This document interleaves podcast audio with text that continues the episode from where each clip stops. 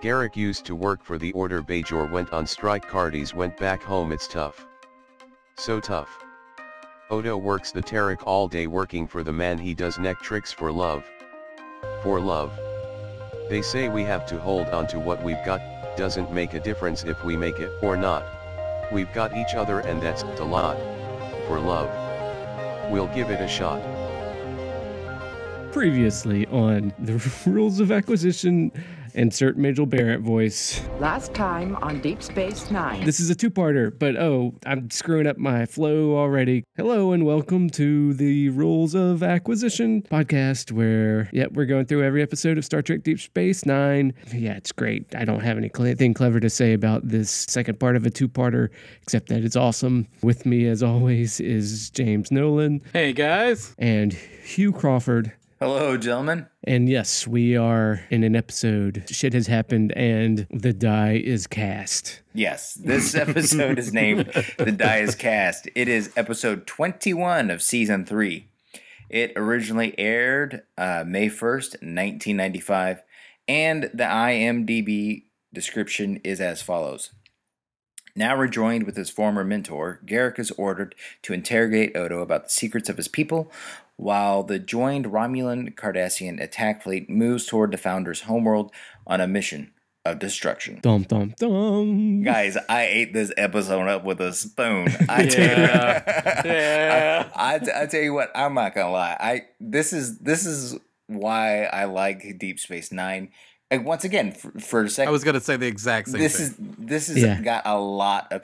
First off, this is something that I've noticed for the first time, and I just wanted to kind of get this off my chest. And it happens at the beginning, so I think maybe we can start with it. But sometimes the obligations these legacy shows have to the original are a hindrance, and sometimes I think they can help unlock things that are untapped potential.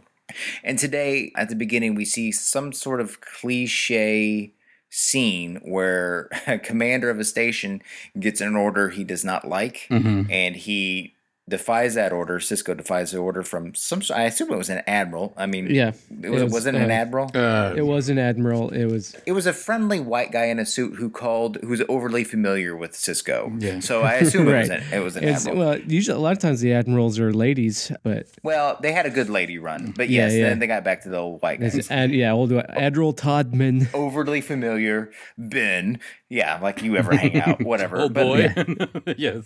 Right. I mean, anybody who's ever been in middle management knows the CEO is not calling you. Yeah. Doesn't actually know who you. You know what I mean? Okay. Yeah. Or the vice president of marketing doesn't know who the middle managers are.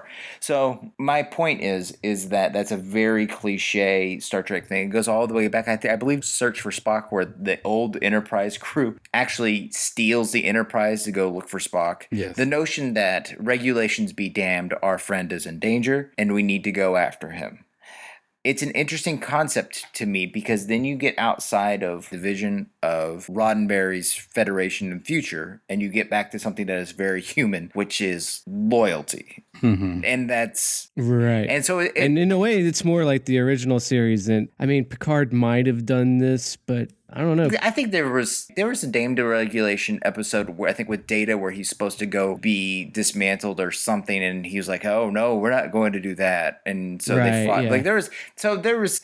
I mean, it wasn't as gal. There was no gallivanting. I think there was just a lot of sitting in our rooms and talking very seriously. so it didn't have the same effect of taking the Defiant, which is named the Defiant, Right, right, and, yeah. and going off into a different The quadrant. person I was watching this with, she was, uh, oh well, that ship's aptly named, and she Yes. doesn't know the shit about it. so seeing him do this sort of familiar thing within the Star Trek universe, you kind of see, oh, this character is very comfortable in the gray. And that's interesting. Why don't we go in that direction maybe a little bit more? Do you guys think am I just imagining No, no, that- no, no, no. that transition from this is what Star Trek does. You go after your friends, the people you work with, or your family. You go after them when they're in danger, but then it accidentally like taps into something in Cisco as a character that makes it interesting. He's pragmatic. He's Yeah, there's- open to gray areas. There's some good Cisco stuff in here. Like when we get into the specifics, I definitely want to key into a few important details. Wa- was that the opening scene? What was the opening No, the, scene? the opening scene, the cold open, the mimosa. is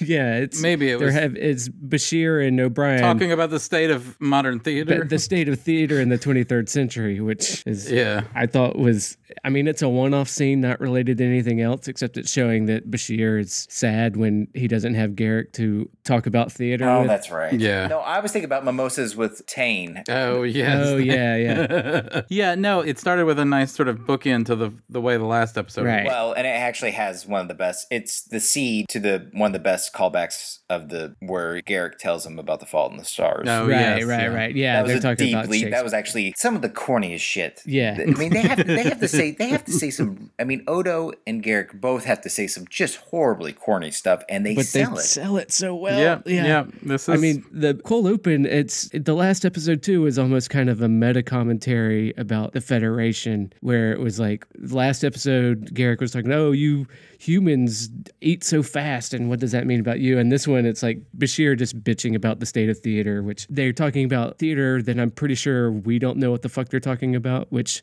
yeah. W- usually they go back to 20th century stuff but i kind of appreciate when they talk about you know old stuff 23rd century that's the original series era But it like- is it is nice to know that theater does. I'm pretty sure theater will be dead by then. yeah well because well you know picard and data were putting plays on for everybody on the enterprise all the damn time Yeah, yeah, but I, I mean, I always felt that that was a part of their sort of Shakespeare circle jerk thing. Yeah, well, it totally is. But then this time he's talking about theater since the 23rd century, been on the decline. Wilhelm Held, Barton, and Chow Young were great, but these new guys are obsessed. Those old guys were great, but they're still a future to us. I, unless there's Yeah. a Chow Young that I'm o- not aware of. the great Chow Yun, he's- Is that a veiled metaphor for Wang Chung. no sh- shitting on like old like I don't know. I think it's just them being multicultural, and it's kind of a meta t- commentary on Star Trek because he's complaining That's about what the- I meant. That's them what I being meant. obsessed with human interpretations of alien works while ignoring our own cultural heritage. Like if sci-fi that gets all hung up on how aliens are without being w- concerned about the humanity of it. And I see what they were doing there, That but Ronald D. Moore, he's so clever. then O'Brien is like, "What the fuck are you talking about?" And that's we just it plays up O'Brien as like the working man. Like Bashir's like, "Did you hear anything I said?" And O'Brien's like, "Yeah, I heard every word." It's like, "Well, what do you think about it?" It's like, "Man, I don't know. I'm trying to eat here. My mom always told me that." You've got other boys that could do this stuff for you. right, right. Wait, When's your boyfriend coming back, man? Come on.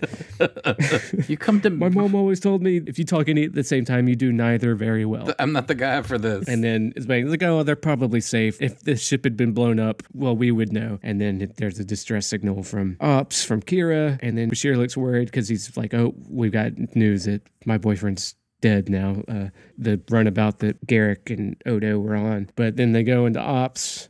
And there's all these Tetrion, blah, blah, blah, subspace energy fluctuations. And they're like, I don't know what it could be. But all of us watching are like, it's a cloaked ship, you dumbass. yeah, yeah. The whole time I was like, yeah, I was like, it's cloak, like- it's cloak. Come on, y'all have a cloak. You know how they work now, even. Yeah. They figure it out soon enough because the Romulan Cardassian fleet decloaks and they figure out what we already know from last episode that they're going into the Gamma Quadrant. Credits happen, and then we have the mimosa scene between uh, Garrick and Nabrantane. Nobertine.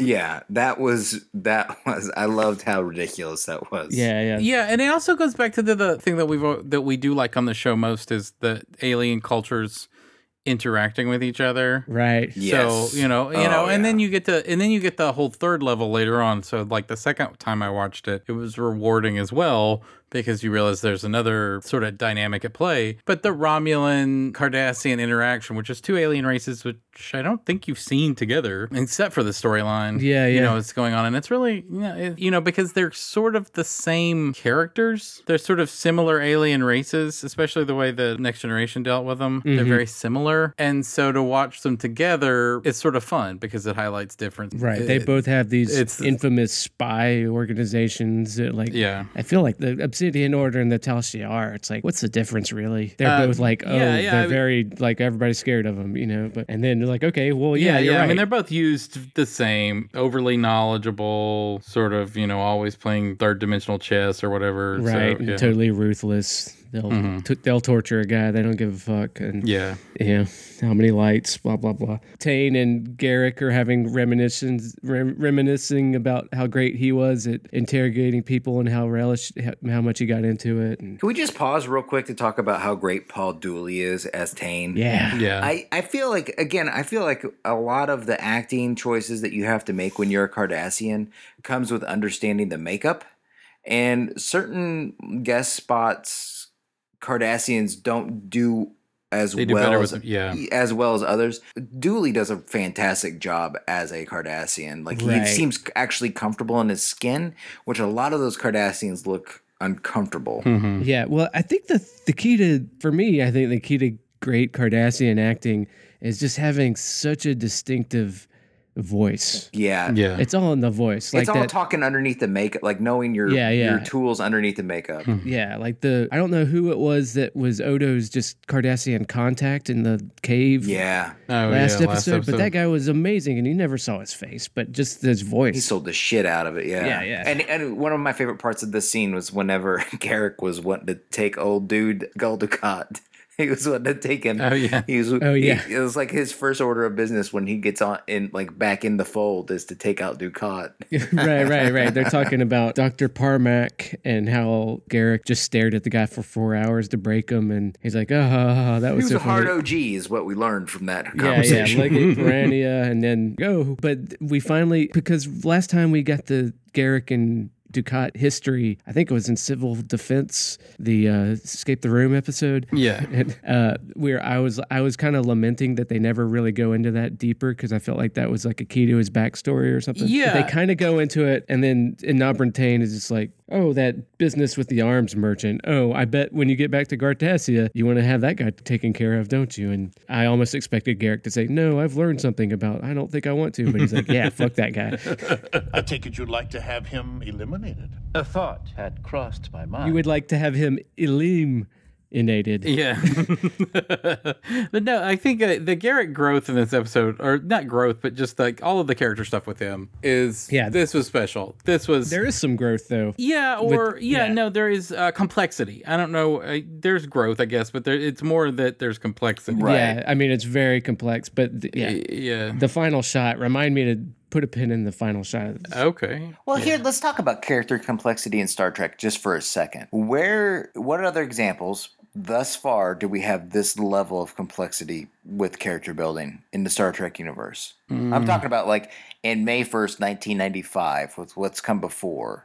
Yeah, I'm trying to think. Um, Where somebody as complicated as Garrick that's given that much attention. A- Anybody come close? And I actually I do have one that might could that might get within a hair of it. And that might be Worf because he is of two worlds and him having to deal with his adopted parents and adopted culture and wanting to but fit they in don't. with his They don't go for the. Ju- I mean, it gets close. You're right. They're playing with Yeah, uh, the same. They're playing with yeah, being of two worlds and and wanting to well But th- that's there's- kind of There's mirrors never an episode. There's that kind of mirrors the Spock being of two worlds too a Yeah. little bit. I don't yeah, know. but I mean, but I mean, Garrick full out tortures a guy. yes, he does. Yeah, I mean, like, like full out tortures like a main character. But that's his old job too. So yeah, no, yeah, Right. I know. But like, he, you, you think that he's going to be, you think you're going to get some type of growth or, or redemption. Redemp- and that we he's don't- not. Well, we you ain't get getting re- redemption. well, sort of. well, but you think that what you want is that I like Garrick, so therefore I wouldn't like a torturer. So this shit is behind him. right. That's not that's not what happens. No, this shit isn't like behind him. He didn't pack this stuff up.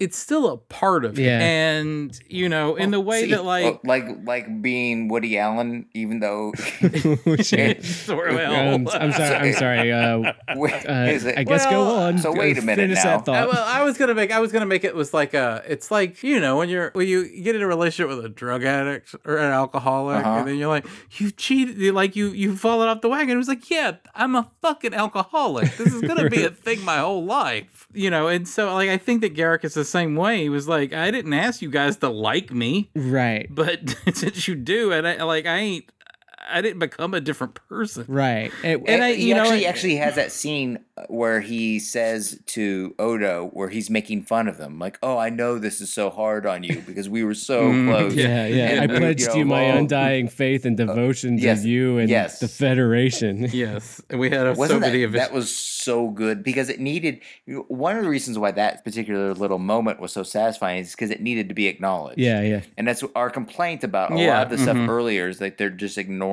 or glossing over certain stuff. yeah, it's And they dealt with it so adeptly.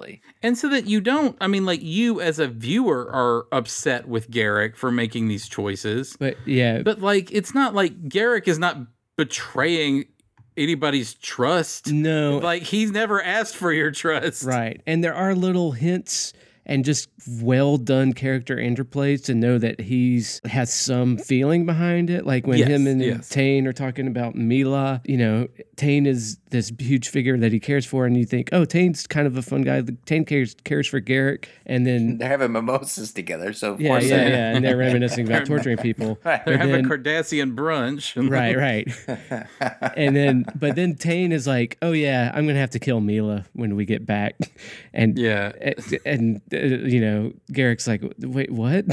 That's like, it's like, yeah, she knows too much about me. He's like. Yeah, but she's come on, man. So he's like, oh, are you being sentimental now? It's like you know she's good for it. She's not gonna turn on you. He's like, well, oh, she she vouched for you too. There's little chinks there of like you could see the time when that Garrick spent with the Bajorans and Federation is kind of altered. And I think that for the most part, the plot never makes you think that he did a full heel turn. Right. Like uh, to steal a wrestling reference, but like that that there is still some, you know, that he's obviously he runs interference on the idea of killing Odo. Yeah. He doesn't want to torture Odo at the beginning. He has to kind of like he's kind of forced into it. Right, because like, oh, we'll just get the yeah, we'll we'll get them to do it. They don't give a shit. Yeah. and I was like, no, no, no, I'll do it. And Colonel Lovak is real. That scan's weird. I mean, everybody that's listening to this podcast has watched this episode. So the main, I mean, I guess I should just because you want to talk about this on two levels because the main Romulan is is a founder.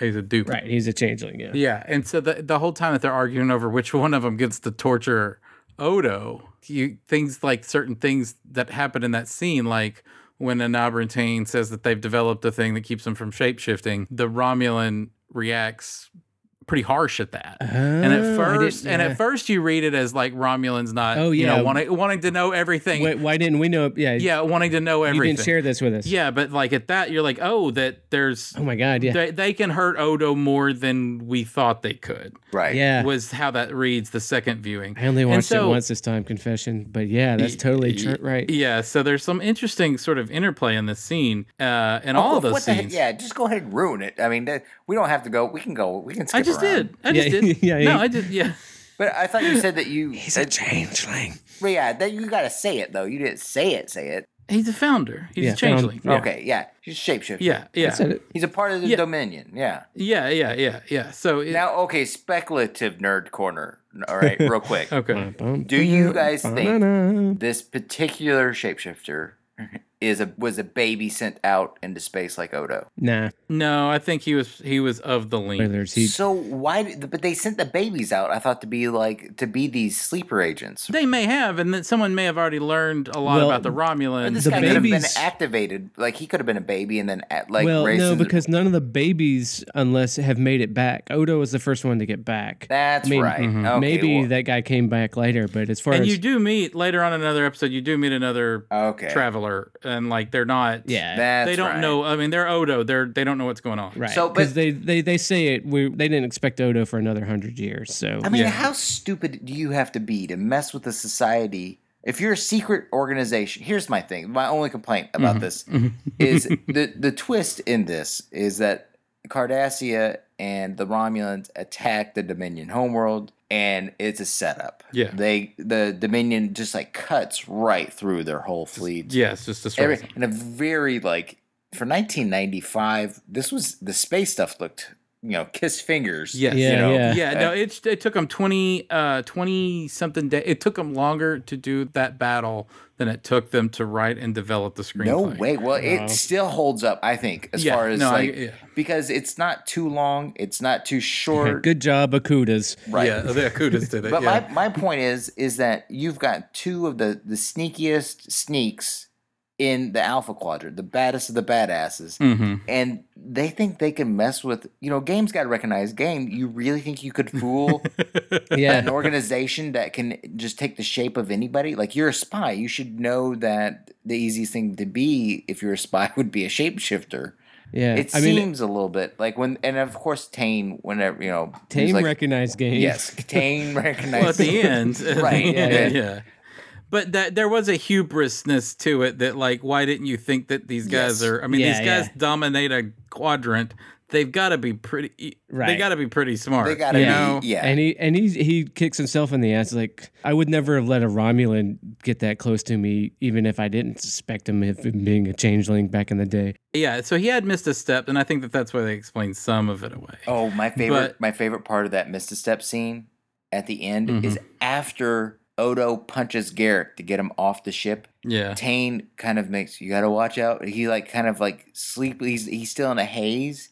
And it's like an acting choice that he's Yeah, like, yeah. you gotta watch out for them. Yeah. They're they're good They're- or something like that. Those It's like shapeshifters are. Yeah, you, Yeah, can't, you it- can't trust him. after I mean after he's been punched and he's been knocked out, like he's vaguely aware of his surroundings, but he's still like in his like weird regretful fugue. Yeah. Like that that's how I am at the end of fantasy baseball. Like that's me tame. Everything's burning around me. I'm sitting in my I'm sitting in, you know, my living room looking at everything burn around me, thinking about all the stuff that Why did I trust Sander Bogart Right, so much? right. Yes, twenty years ago, I would not have let this happen. There was a time when nothing got past me. You remember, don't you, Elon? Yes, so that's, I would have not carried him past the All Star break. That's exactly right. Like yes, yeah, that was one of my favorite little acting. uh, Right. Tons of acting choices to pick Yeah, up so on. Oh. much. yeah, there's The camera work is are just so good, and it's all these low angles and Yeah, making it is. oh, the end yeah, where they don't show Odo in that convers Oh, that yeah, final yeah, conversation, yeah. and they just stay on. Mm-hmm. Yeah. I'm like, when did when did this become like a visual medium all of a sudden? When did TV? Because it's normally just talking heads, and so. You know, with just a couple angles, you know, coverage shot. But so, yeah, yeah. Like just like Kira in the Defiant, it's all a low angle. We see the ceiling of that's this. some Quentin of this- Tarantino type shit with the two, with the two. the When did ki- we ever see the ceiling of the Enterprise? Like, That's true. Yeah. It's got her at her console, and it's Cisco is behind her, and it- it's a low angle pointing up at Cisco coming over her, and and we see the ceiling. That that's like Yeah, I guess I should say that um, I've been pretty hard on him before, so I guess I should give him credit. This is, uh, I know we said this earlier and we were wrong or I was wrong, but um, this is the first episode where Ira Stephen Bear really took over the show. oh really? So he had actual full control of the show, and these were these were things and direction choices that he wanted to make about having a more active camera shot, having more space battles that weren't just talked about but actually seen. So these things are all like his hobby. so it's horse. like Brad Bird coming on The Simpsons, and it's like, wait a minute, we can do different angles just because it's the cartoon Yes. we've been doing for thirty years. so yeah so this is uh so that's one of the things that like so i think you may be seeing a little bit of iris stephen bear's effect there I So well, that- kudos to him. I didn't. Yeah. I didn't realize so much of what I liked about the last two episodes w- was him trying to push in a different direction. Yeah, yeah And I, I don't even remember if some of the visual stuff is sustained over the rest of the series, really. oh it, i mean you think about the last 10 episodes of the show i mean Yeah. Uh, I okay. mean, Eh, it's okay. a movie it's a movie Yeah, i I mean mean, Yeah, yeah, it, it yeah, yeah, varies yeah. director to director, but yeah, Yeah. it does pick up. yeah the visual style of of epicness is maintained I'm sure we're gonna get some stinkers every now and then, but Yeah, no, no, no, no. I'm, I'm, I've learned enough. I'm doing podcast, doing this podcast to- that you don't say we've turned the corner, p- folks. like yeah i'm sure once we get into the middle of season four we might get some well man but But this is the episode where uh, when I was, you know, because it's been a running joke in my family. Because I guess my wife never, I thought my wife watched it with me, but nope, she never did. And so she would always like, when, you know, when she would watch me doing this for the podcast, she'd like, why do you like this show? Yes. and uh, and I was like, no, it's good at times. And she was like, this episode, isn't. and I was like, yeah, of course this episode isn't. You know, and it was like that all the time. And this if you'd was like watched my wife. all of them with me like i've offered this is- uh, Yes. you might see you might enjoy it more instead of just complaining about this i agree this one sucks but not this not this one but, but she, on this, and she was watching it. She was like, what's going on? I was like, this is the good one. This is the good stuff. Mm-hmm. This is the stuff I like right here. It never really went away for the whole episode. yeah I like going that. back to the cisco stuff where he's Oh yeah, yeah. like we, we mentioned before like he's like all right I got orders to not go into the wormhole after Odo, but fuck it. I'm going after our guy. And then he Mm-hmm. Yeah. gives the requisite like, hey, you don't this you you might get court martialed for this, so show up on the define if you're in. And then everybody shows up, including Eddington. Like, oh yeah, remember Eddington came on Oh. the Yeah, show. yeah. Fucking Ed We, Aington. we need to we need to talk about Michael Eddington, Yeah, but yeah. like, if I have to have critiques of this thing, it's Eddington related. But Oh, really? Uh, Because I thought it sets up it gave somebody f- to Cisco to growl foil. too. yeah, Yeah. Uh, yeah. Yeah. I mean,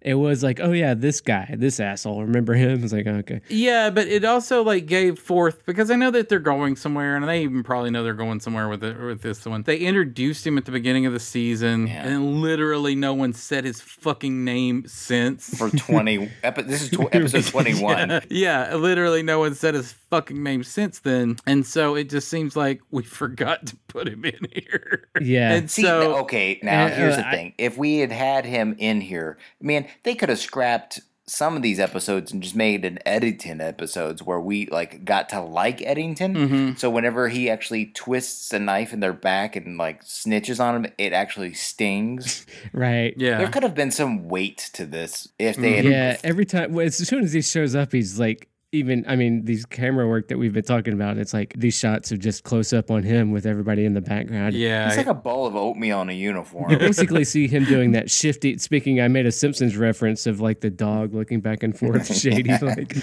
like the, yeah, but, uh, But no, y- yeah, I know they're going somewhere, and I think, I mean, I think I liked the where they're going with it. I assume Hugh doesn't with Eddington. well, they even set up, But- well, with, hey, let's not get into spoilers. yeah, yeah. but- Not, I don't want to get in spoilers, but they're going somewhere else with him other than what was in this episode. right. oh yeah. Yeah. So they get off and they go into the gamma quadrant, and then their cloak doesn't work anymore. And then they're like, what the fuck? And then we're all like, uh, or I was like, what's that shifty eyed Eddington motherfucker, Yeah, obviously. yeah, they were. And- they weren't. They weren't subtle with that. Eddington No, was yeah. was a duplicitous. cunt And of what do you this. know it was? And then he's like, fuck you guys. Admiral Todman told me to sabotage it, and I did. O'Brien's like, how long is this going to take to fix Smiley? Or no, O'Brien. And he's like, uh, 10 hours. Like, you have two. They're, they're He's dead in glad he the took water. that. He's glad he's took that Scotty class on overestimating yeah. his engineering time. Okay, now I have a theory about that. I actually thought about this a little bit, and the time estimation is it'll take ten hours to do the job correctly, and like that's with like all the safety protocols in place, right? We've And even established earlier on that O'Brien always gives himself more time than he I, needs. Yeah. I understand this, but Odo's life is in danger. Yeah. So I imagine he's not doing that this time. I imagine that he's probably like, it's going to take 10 hours, but like, if I don't make sure all the lug nuts on the spare tire are tight, we can have it up in two. like, if you don't go around the lug nuts, I don't know. Like, I still think he can get away with lying in this moment and still look looking like Right, he's a 'cause miracle it worker. takes him- because it's not like he's not going to say, "Well, it's how long will it take you to fix it? Ten hours." It's just going to say like, "Well, we don't have ten hours. Let's turn it around. Odo's fucking dead. Right, he's dead. Like, then, then, then O'Brien could say, "I think I can do it." Is that too, Right, right? guys." right. But then, okay, um, here here's a good question for you guys and Star Trek fans out there. Is it time to retire some of this cliche, worn out shit? Yes. I mean, Yes. if we see in Discovery in the first pilot season some engineers say it's going to take X amount of time to do it, and then the captain says do it in this amount of time, it's getting kind of worn out. Also, Well, it's. but then there's fan service exactly. too. That's So- what I'm talking about. I, I they just added Harry Mudd and every. Well, I've got but- problems with that too, but Yeah, I don't well- want to derail this. This whole podcast Yeah, that's that's can a get whole. derailed, other- but right. Yeah, that's a whole other thing. And times. I, I guess we it's probably I guess we can say it's probably getting us time for us to start doing some discovery yeah, especially special pods. we, Yeah. we probably will come up with something. That once Yeah. it gets a little bit more meat on meat on the bone, we probably will. Yeah. Mm. But I, my point is, is that like if we have to have a bingo sheet for Star Trek cliches, how unhappy are we going to be? You know, to have that bingo filled. I think there's some That's fans. most definitely where we're going. if we have some fans that don't get that, then they're going to be up. Like you can't please everybody, so Mm-hmm. they're always going to default to the old obligations and the old right, right. fans. Oh yeah, And it definitely s- seems like where they're going. yeah. So it seems and like I don't that's know. if- why I'm getting to the point where I'm like, well, maybe I don't like Star Trek as much as I thought I, I well, did. don't think about what they might be screwing up on Discovery. Think about how great this episode was again. Okay, yes, that's right. I'm sorry We to go back to derail. Edding- Eddington is just goes like, get this guy to quarters, confine him. He's like, wait, no, if the Jim Hadar come in here, you're gonna need me as a security officer. And I'm like, why? But whatever, I guess he's useful. But Well, I guess Odo's not there. right, yeah, right. But uh, I mean, Kira can use the fucking blasters, and he can. I mean, it- he can say yeah, we it's- do do the Omega Pattern Five, and well, they do cool. Cisco shows it. I don't know that Sis, uh, Eddington's doing anything in the dogfight later on, but Cisco's a badass. But he does say the the thing going forward that I thought was interesting to the Eddington arc, and I won't say anything spoiler wise. I'll just say what they say here and say it's interesting. And Eddington's like, no, let me stay here in case the Jim Hadar, Hadar come. And Kira's like, what? How can we trust the guy? Cisco says, I make it a policy to never question the word of anyone who wears that uniform. Don't make me change that policy. I'm just saying, Ira Stephen Bear knows Do you exactly think that, what. do you think that that goes for enlisted men? I think Ira B- Stephen Bear knew exactly what what he was setting up Yeah. for later. That's all I'll say about Oh that. no, I have a feeling that they knew that when they brought Ed into this. Uh, should we talk about torture? Well- should Oh, we, yeah, Should we talk they about fuck- that scene because it's a They tortured the that shit scene- out of Odo. They, they 3D House of Pancakes. Yeah, him and- yeah, like that poor fucker with like the how much they get out of just the flaking. How It's does- like zombie movie shit, but it's like to a living guy, and it's like that was harsh. pretty It effective. is. Yeah, it was. And it was so well Around his his mouth is all black and kind of burnt. One of the things that I've critiqued this show, specifically like on something like Heart of Stone, where I was trying to like struggle to articulate that sometimes I think they don't know how to like pace their big moments so that you either get to them too soon and then just kind of have to sit in them or like they're rushed at the end. But like Heart of Stone, I thought like they got to like the moments where it was heightened to death, where it looked like Hero was going to die, and they kind of sat in that for too long. This is a perfectly paced torture sequence because you have the long, laborious setting up of the of the machine. You have Odo's gloriously sarcastic, "Oh, oh, you're going to torture me." Yeah, yeah, like there's yeah. that that and that sort of that mawkishness. and then like realizing, gulp. Oh shit, I am scared. Yeah, and then and then how it gets there. There's not a lot of just Odo screaming and flaking and burning. There's not a lot of that, but like there's enough. yeah, yeah. Yeah. You know, there's just enough, and then it gets to the point where you get to the core realization. You know, he is a hummingbird, and he has to go south. Yeah, yeah, and- he was designed to be a hummingbird, and you can't break that Yeah, nature yeah. in him. And he's like, "Oh, we'll get. I want to go home." We're like, "We'll get you back to deep space." Yeah. I was Yeah. like, "No, that's not what I want." It's like, Yeah, I was I like, wanna go- just don't, yeah. just lie. I don't care. And you see Garrick not being a sociopath, Odo, just tell me what I need to know, and this will end. And the fact, it's a whole two parter is basically showing how much in common Garrick and Odo have, keeping it close to their chest and being able to read people and make assumptions. Mm-hmm. Like even at the beginning, Odo shows his his intuition for where he's like, "We're not. I'm not the enemy. You, Inarbrantane is your enemy, and you're gonna see that You later." don't that, see it yeah. yet, and I see that, and you don't. Even yeah. the CGI when he f- when they finally gives up and lets Yeah, him go that back was- into the bucket, like it was. I mean, just again the shot with Garrick puts his head in his hands, and even s- the CGI with the s- flakes that had come off of Odo when he jump was back in the bucket. The flakes being jump back toward- in the bucket. Mm-hmm. Yeah, going. Yeah, yeah, it's, yeah. Even the all good. CGI, which usually just looks cheap and CGI, had an emotional impact the way it was put together. Yeah, you're just so like, good. why can't Star Trek be like this all the time? I Yeah. mean, it didn't pass the Bechtel test at all. I mean, no. yeah, that would have. but they Did, could have. did Jadzia even get on the Defiant? I guess she did. I mean, I, no, she- I think she was in a ready room. Yeah. I, listen, Somebody's somebody's got to defend the Deep Space Nine when they get there. listen. Right, yeah. Here's the thing. This is why. The- why should they start now? Well, Just I keep don't- all your senior staff into the ship, and they might die. Yeah, that's yeah. so let's. I think we can at least acknowledge that this is penis heavy episode. We've kind of jumped around because I've been so excited about this episode. This is this is cursed with that uh, with the good episodes. We just kind of like Blow through them and we, well that, and we kind of like we're just uh we're, we're like Chris Farley, the Chris Farley show. Like, Remember, remember when that thing happened? Yeah, it's pretty. It's pretty great. that was wasn't pretty it? cool. I think everybody born after 1995 listening to this podcast, you ought to Google Chris Farley. You you'll get a real kick out of it. Yeah, Chris yeah. Farley show. SNL. Then then Google Paul McCartney after you Google, so you can recon- uh, understand that. Like, let's just ask this because, like, is there anything you would change about this episode? Yes, that's what it Oh, what was. would it be? My, it goes back to my Michael Eddington thought. I just There you go. Just once, I would like to see at the beginning when somebody's going to defy orders and say we probably won't come back alive. you don't have to come back on this mission. I'd like to see somebody in a uniform Yeah. stand up and quietly walk out of the room.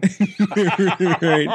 Um, Just, just like it's like, right. Just and just like yeah. I don't care how they do it. Like if it's Right. like, fuck you guys, I'm out, or just like, Well- yeah, what, Wait, Just- wait, just- are we gonna die because we're going to s- save a guy who's also a member of the guy, the people who were trying to kill us? Right. And you said it was optional. and you said it was this is just optional, right? Yeah, I'm, I'm, I'm gonna hold you to that optional thing if y'all all do make it back. Just don't. This won't come up in my performance review, right? this won't affect anything. yeah.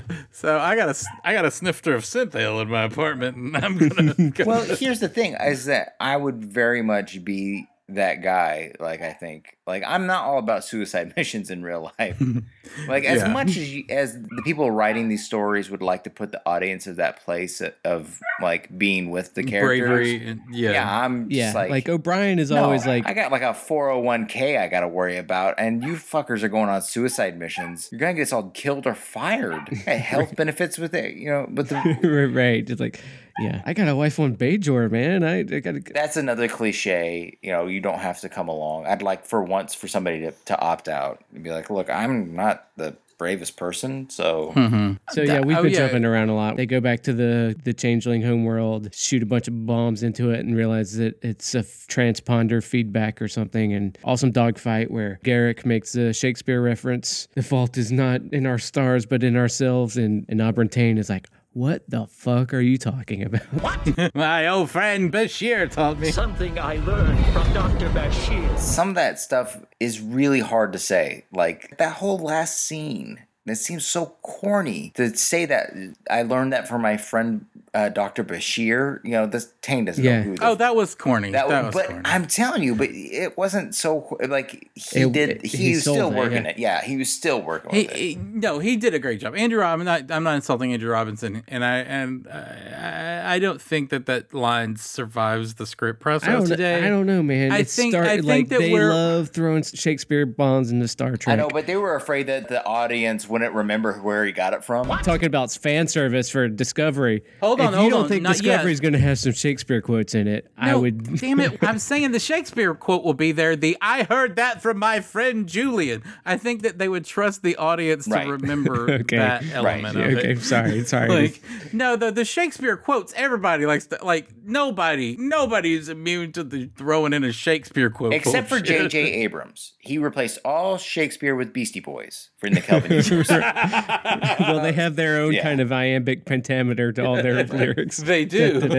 Da-da-da-da-da-da-da. I'm gonna stick my dick in the mashed potatoes. I learned that from my old friend, Dr.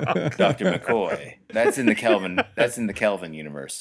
that is i think that that's still some corniness likes to exist back, back when they didn't trust the audience to be hard watchers of shows See- and i think that now there's more hard watchers where they just go they're gonna a writer will know that you're gonna put the two and two together I didn't think of it as corny as much as I thought it more of a commentary about aliens' perceptions about human culture. I think you're too kind, Wade. You're a kind Because- soul. Well, because they set that up at the beginning of at the cold Well, open of these right. past two episodes, and therefore didn't need to fair sell it Say, my oversell it dear at the friend, end Dr. Bashir. Yeah, It's called bookending, James. but I mean, it No, was a no, hard no. Doing sell. it, no. That's called lampshading. Like when you're do having the Shakespeare quote is bookending, telling the where like, and I remember that from the first scene of the Well, show. because an Like, Aubertain doesn't know Shakespeare, he's a Cardassian. So he was like, "What the fuck's that from?" It's like, "Well, you, it's not important that Anna Brittain gets the reference. Like, It's important that we but do. it's important to him to say, "What the fuck are you talking about?" Because Garrick likes to That's- quote literature, and it shows kind of the change in Garrick where he's accepted these human values a little bit. Mm-hmm. It's insidious, like root beer, but you know, like where he's had his friend Julian open him up to other cultures, Yeah. and where he's have started to appreciate Shakespeare, which he would probably never admit to Julian because he's always harping on Julian on how great Cardassian literature is. Well, it's like the, their relationship paid off for the first time ever because it was a way for him to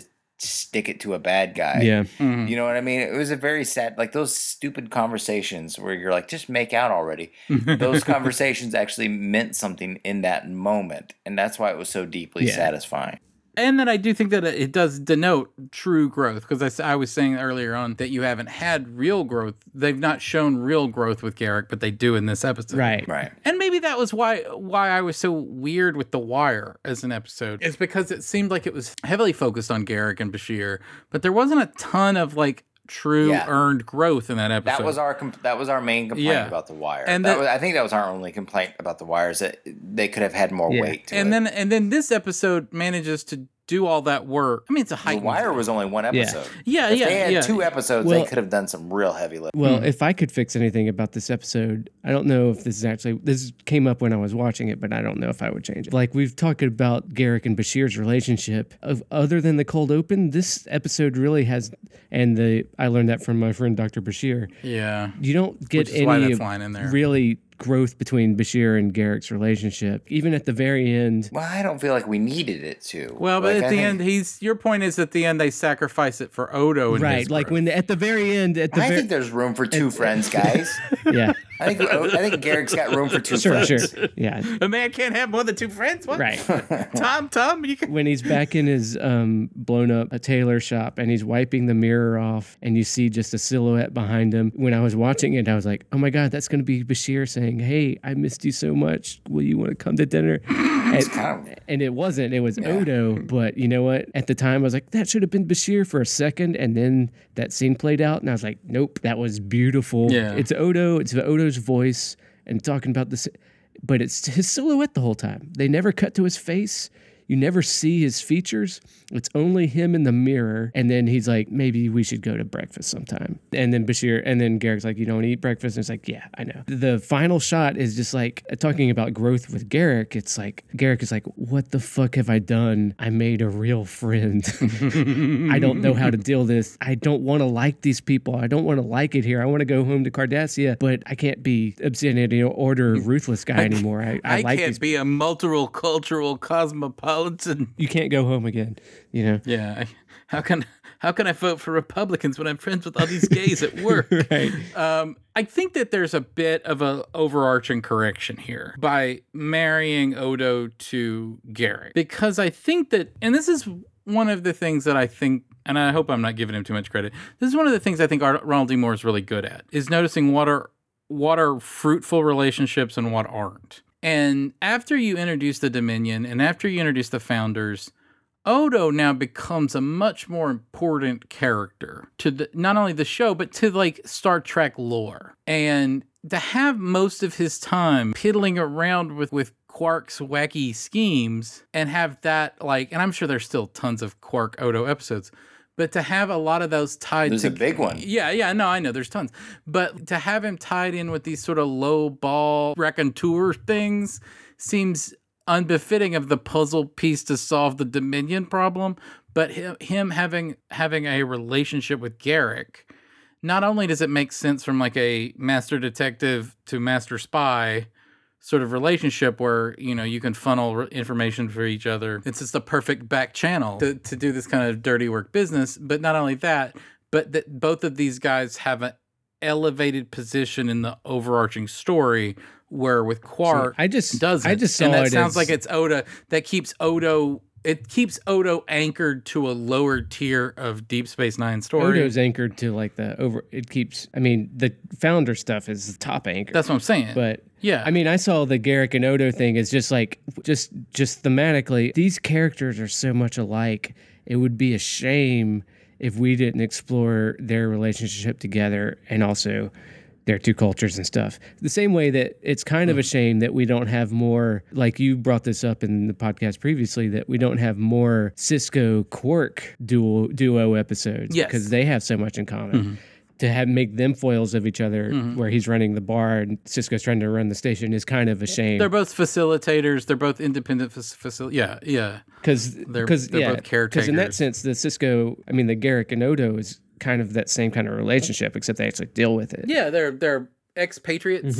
They're now they're both uh, traders, Mm-hmm. Right. Well, I and just think, they're the- or or, or, tra- or traders in spirit, right uh, and they both are are, are cunningly intelligent. yeah their cunning is the main thing to me like the Yeah. the- and the way that they can intuit and read people perceptive. Yeah, yeah, no, no, they're both. Yeah, I mean, like they're yes, their relationships are very overlap, and and sometimes it's it's great. Like like I was saying earlier with the getting the Tal Shiar Obsidian Order together, you know, getting that peanut, you know, that Reese's cup together it's nice to see these things that are so similar because then you can see their differences. And no, yeah, I like that too. I, I guess what my point is is that if you're going forward in this show, if you were going to pitch 10 episodes that have Garrick and Odo or 10 episodes that have Odo and Quark, once those episodes, which ones will have more importance to the Star Trek canon? Yeah. And it seems like the, the Garrick Odo stuff is more fruitful to telling a bigger story. And that excites me. Yeah, at a point it seems like the Quark stuff is kind of relegated to they're still like we still have to do these one-off episodes. Yeah. comic the relief, comic relief. Yeah. light to lighten the mood. Yeah. but you know that's good sometimes, and I like some of the Ferengi episodes. But that doesn't yeah. bo- like, that doesn't bother me. What bothers me is when like they didn't do it this episode or last episode where they wedge him in. Like he Quark's not in this episode at all. No, usually they wedge them in. Yeah, past tense they did. Yeah. but to, They they, give him some sort of wacky scene, but this he, they don't do that at all. mentioned Well, that you know, you can't put paprika in every dish. Right. It works fine without it. Like, Yes. you know, they make Odo is like, hey, uh, Quark wants to take your old shop and open an Argelian massage facility. And he's like, I don't. Yeah, they're pushing the character, but not pushing Shimmer. Right. Yeah, I, you're right, Hugh. But like, there was a while in the first season where this was um, Quark was about to Urkel this show. Yes, he it was. seems like they're resisting that, and that's good. You guys have any closing thoughts before we get on to the uh, rating? Magic number. Yeah.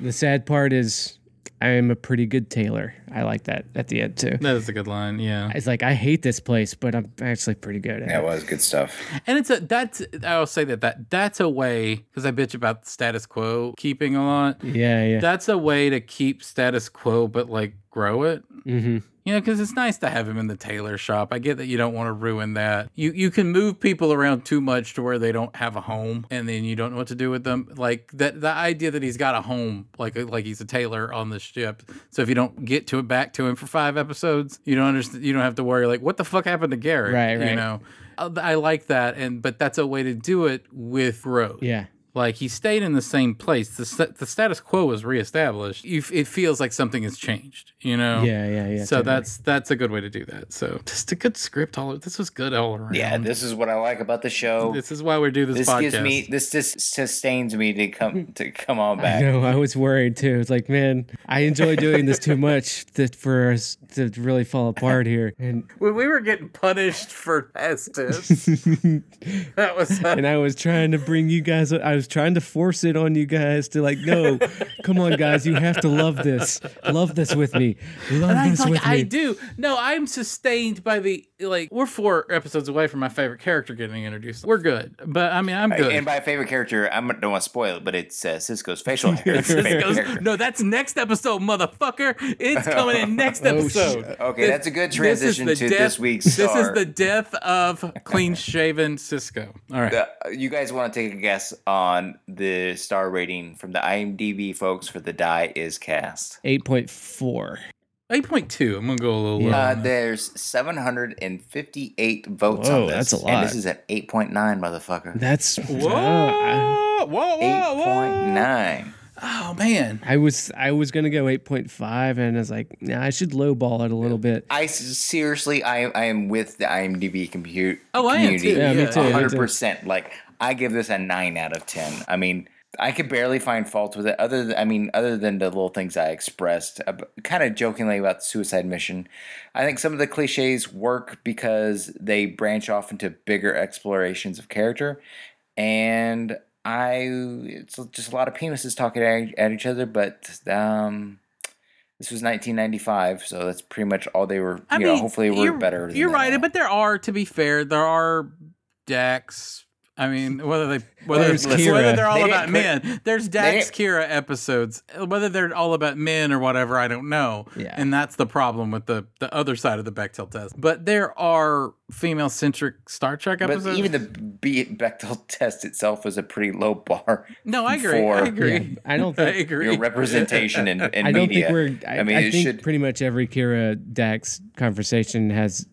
some reference to who Dax is dating or the guy with the transparent skull. and that and that is that is definitely a that is just as much a problem as Yeah. this episode not. I mean, Sort of. really, all the Dax Kira conversation should be about how Kira killed the Cardassian with a piano wire when she was Yes. nine years old, covered in mud, eating shit every day. Yeah, that's, she, she that's grew how up every as conver- Rambo. Yeah, like, yeah, she grew up in the shit, Yeah. and it still comes like Kira is like the most should be the most street smart person there, and I feel like they do a disservice to her, like you know her losing those roots. Right, right. I don't. But- Kira's yeah, great, yeah, but that's- and I and I missed Kira. That on wasn't this. in that ep- this episode, but this was a great episode. I think we'll all agree. Right. Oh, And I'll say, I'll say before we leave that the next episode is one of my favorite. Right, Episodes. you've been and I've hyping- rewatched it. I've rewatched it, and I like it just as much as I thought. Now it might not be everybody's cup of tea, and it is a, it is a bottle episode and a small ball, but I liked this episode. I liked the next episode quite I a was bit. worried And because it's- I remember you hyping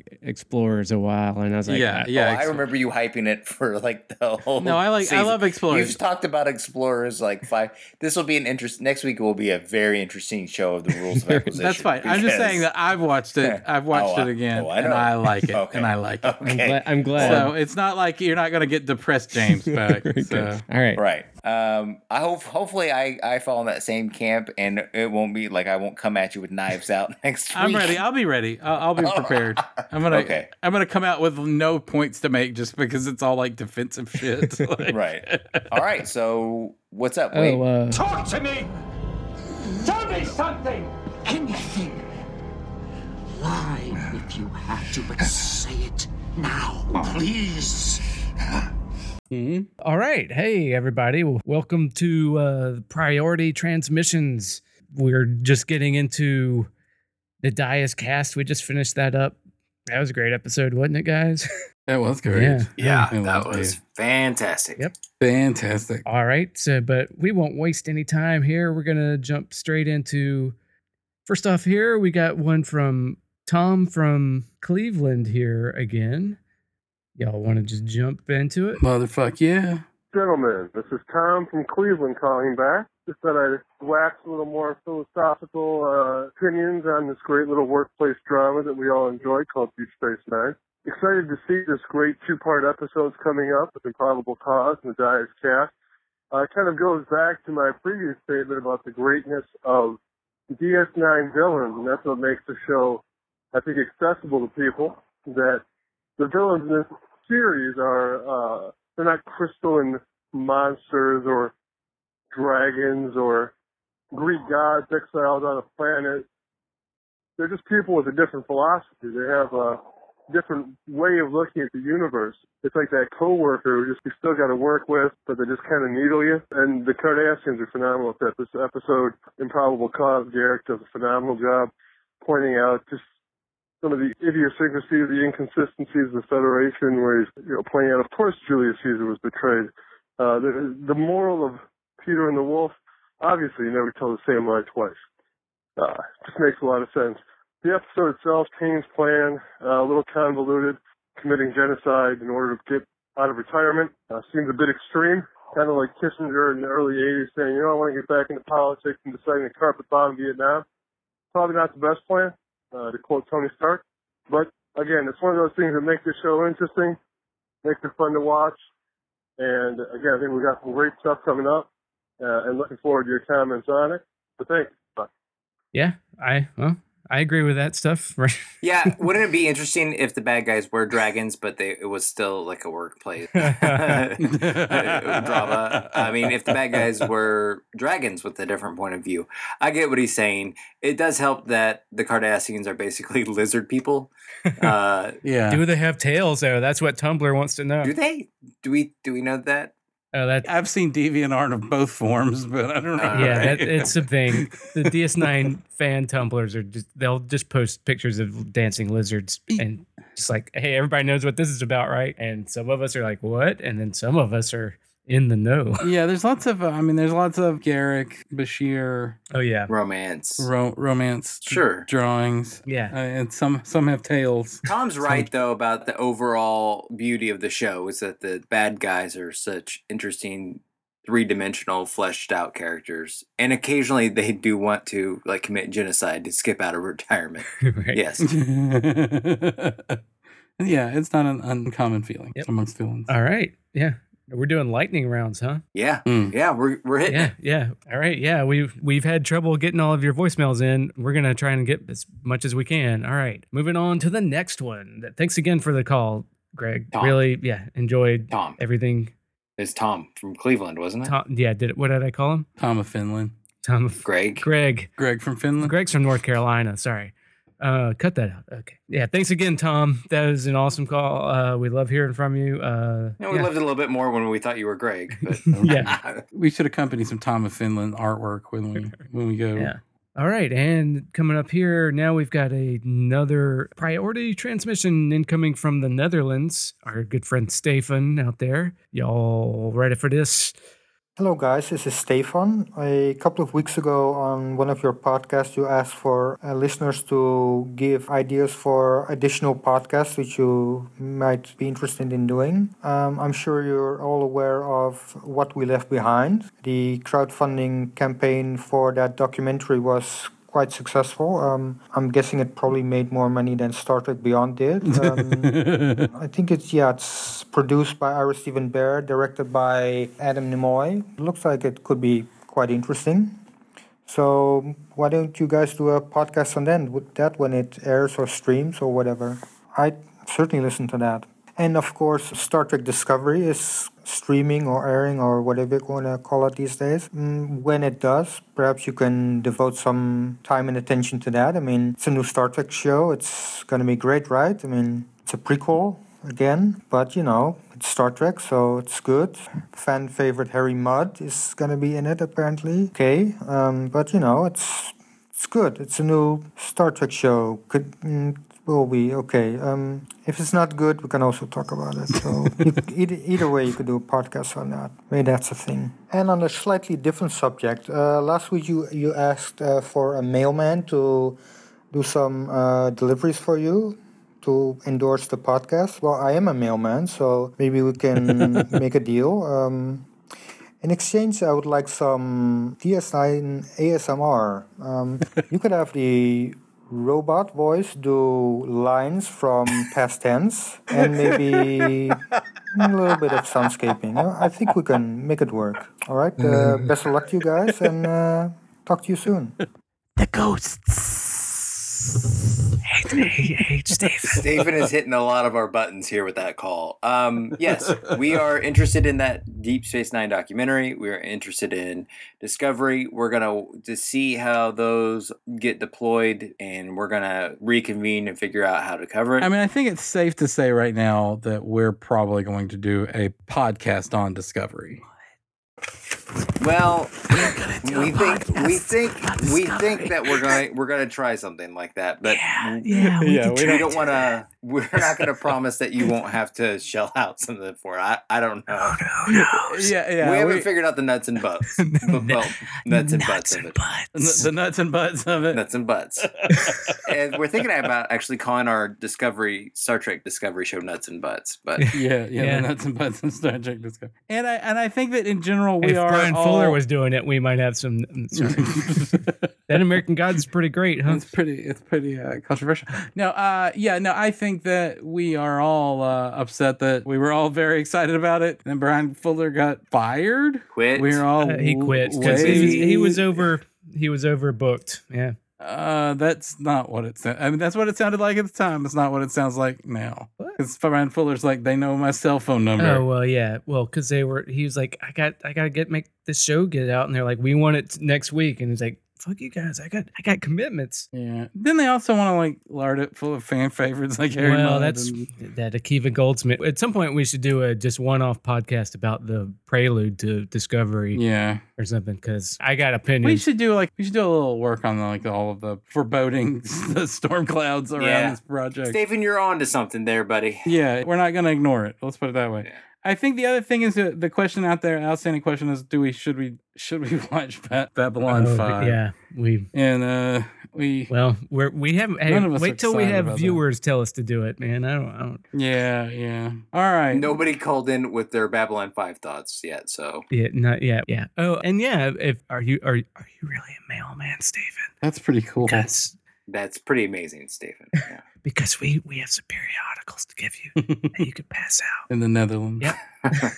yeah, well, I, I don't care where they come from. Wait, wait, is the lead in Babylon 5 Bruce Boxleitner? Yes. Yeah.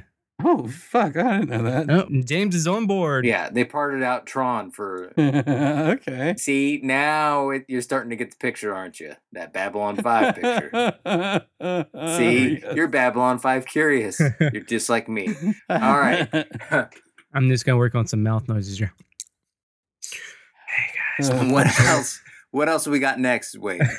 All right. uh, All right. Well, moving on. I've I've got one uh one last thing here. We we've mentioned that we want people to start leaving us iTunes reviews. I've got a review right here that I'm going to go ahead and read. Um, It's your own. You wrote your own. um, review, didn't you? no, exactly. I'm not exactly.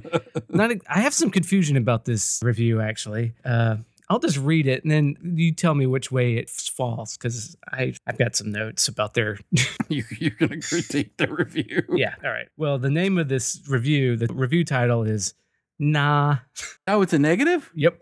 Oh, we have a negative review? Fuck them. Oh. okay. What is it? yeah, it's like Nah by Miniature. Okay. Okay. It says, I love Star Trek and I love Star Trek discussion. DS9 is the best series for in depth, obnoxiously nitpicky analysis. So I've been looking for the best DS9 podcast. I like how these guys pick apart each episode. All right, that sounds like a good review. Mm-hmm. Wait, but I don't love three dudes who occasionally regurgitate lines that they read from more woke people in an attempt Ah. in an attempt to not sound as ignorant and tone deaf as they are. One episode in for casual racism, two for slurs. Maybe it gets better, maybe not. I don't have the time to find out. oh, Oh, oh, Well, funny. So, I'm sorry, Richard Spencer. I'm, I'm sorry. sorry. yeah, Oh man, did we hurt somebody's little feelings? Oh. Well- I don't. like, I don't get the regurgitated by. See, like, well, okay, so the first time I read it, I was like, wait, because you know, I'm a, I'm a sensitive little snowflake over here, guys. I'm, Yeah. My feelings get hurt real easy, and I need my safe space. But at first, I was like, wait a minute, is he saying that we are casually racist, and w- are we making slurs? No, I 'Cause he's think like, he's "No, saying that. no, No, no." he was keeping tabs of uh, on what we were keeping. Like we were bringing up Uh, of our- slurs and casual. Like Yeah. one episode in, and we. of our cultural Marxist analysis, of Right. the oh show. God. Well, I mean, we, we don't have our own ideas. We're just listening to these more woke people and regurgitating. Well, I think that I think by saying that by reading by more woke people, I think that he's calling us race traitors. Like, I'm not, I don't want to put words in his oh, mouth, huh? but but I think that like he's saying that I think that's very tone deaf, James. yeah, it may be tone deaf, Like miniature says. but we're not. I don't I know. don't know. Yes, I think that that's what he's saying. I don't understand. There's either that or he's saying we're not woke Woke enough, enough. or the wife people shouldn't touch on these. I, That's I don't know. that's what I was like. m- You know, my being. Well, like, I'm shocked that he's not coherent in his criticism. It's shocking. right. I mean, being the special snowflake that I am, I was worried that we offended somebody, no, I think and I hope that Miniature is Hmm. still listening when we're talking about his review here, so he can call in and and let us know exactly how he feels, because I want to know from everybody. I don't want to hurt anybody's feelings. I'm a, I think that we we had to ruin his we were ruining his nerd time by bringing in politics, okay. and that bothers him. And, so, and so he established a gambit Well. to critique us in that way. All right. Well, okay. Um, as- having been called, Yeah. Moving into our plugs having here. been called a lot of names on the internet, having been called a lot of inter- names on the internet this week. Uh, this one's one of the milder ones, but I think I get where it's coming from. Okay, So- yeah, that's what I'm saying. As Jane, hey everybody, we're moving into the end of this now. We're into our plug section. As we go forward, I expect we might get some more uh Yeah. responses from people that just don't like James for the race traitor that he is. Oh yes, that makes sense. I wonder how somebody like that could have found us. yeah. oh, maybe that. Oh, because I do put this Oh. uh, on, Yeah. on my. Well, yeah. Uh, I Way to- do. Oh, thanks a It's lot, the second James. line on my thing. Yeah, that maybe he did find it that way. I'm gonna bring all of the, all of the race realists Oh, good. to our to our iTunes reviews. Yeah, okay. So I guess I'd plug. Uh, yes, I did. Uh, I've had a, by my estimation, a successful launch of my YouTube channel, and I think I probably have some of you listeners to thank for that, and so I appreciate it. Uh, so as of right now, I just have the one video up, but it's it's doing really well. I've uh, had several arguments on Reddit and YouTube comment sections uh, with race realists. Where can people find this? What's the name of it? It's called Forever James's on YouTube. Uh, you can search up, search up that or search up Reading the Right Volume 1 The Bell Curve, which is the only video that's up right now. But Forever James's. Uh, that's also my YouTube handle. So if you want to follow me there too. But as of right now, it's doing pretty well. And it's just the YouTube page. I don't have a Patreon or anything like that right now. But yeah, check it out if you haven't and leave me a like and a comment. Uh, it's going really well. Yeah. All right. Uh, yeah, I've been keeping up. I've I enjoyed it. Hugh, do you stay for the race realist argument? yeah, right. Uh, I have a weekly comic strip and daily comics posted to my Tumblr and my Facebook. You can find it by typing in crimes against Hughes manatees in your Google machine, or you can go to www.patreon.com backslash CAHM. Yeah, crimes against Hughes manatees. It's a comic strip. If you like comics, have a look. Thanks. Yep. All right. And yeah, I guess I'll Mhm. go ahead and plug. It's good stuff. It's great Yeah. stuff. Yeah. if you're in the New York City area, I was really uh, beta in my plugs for the show last time. Anyways, look up No Feelings Presents. It's a comedy show I do with these guys that I met doing improv years ago, and they're good friends of mine. We do a variety show every month at QED in Astoria. If you don't like us, we have guests on doing crazy stuff sometimes. Anyways, the next show is an escape room themed show at QED Astoria. If you liked our civil defense episode, me talking all that bullshit about escape rooms, look up No Feelings Presents QED Astoria. Nah, and and I'm done because most of you are in the Netherlands or other places, and it's no good. I'm not on the internet. All right, you got the voicemail and the email that you want to give out for the rule of uh, acquisitions? Oh yes, yes, and please, we love hearing from you. We want to get as much of your voices in this outside of ours. Yeah, give us a call at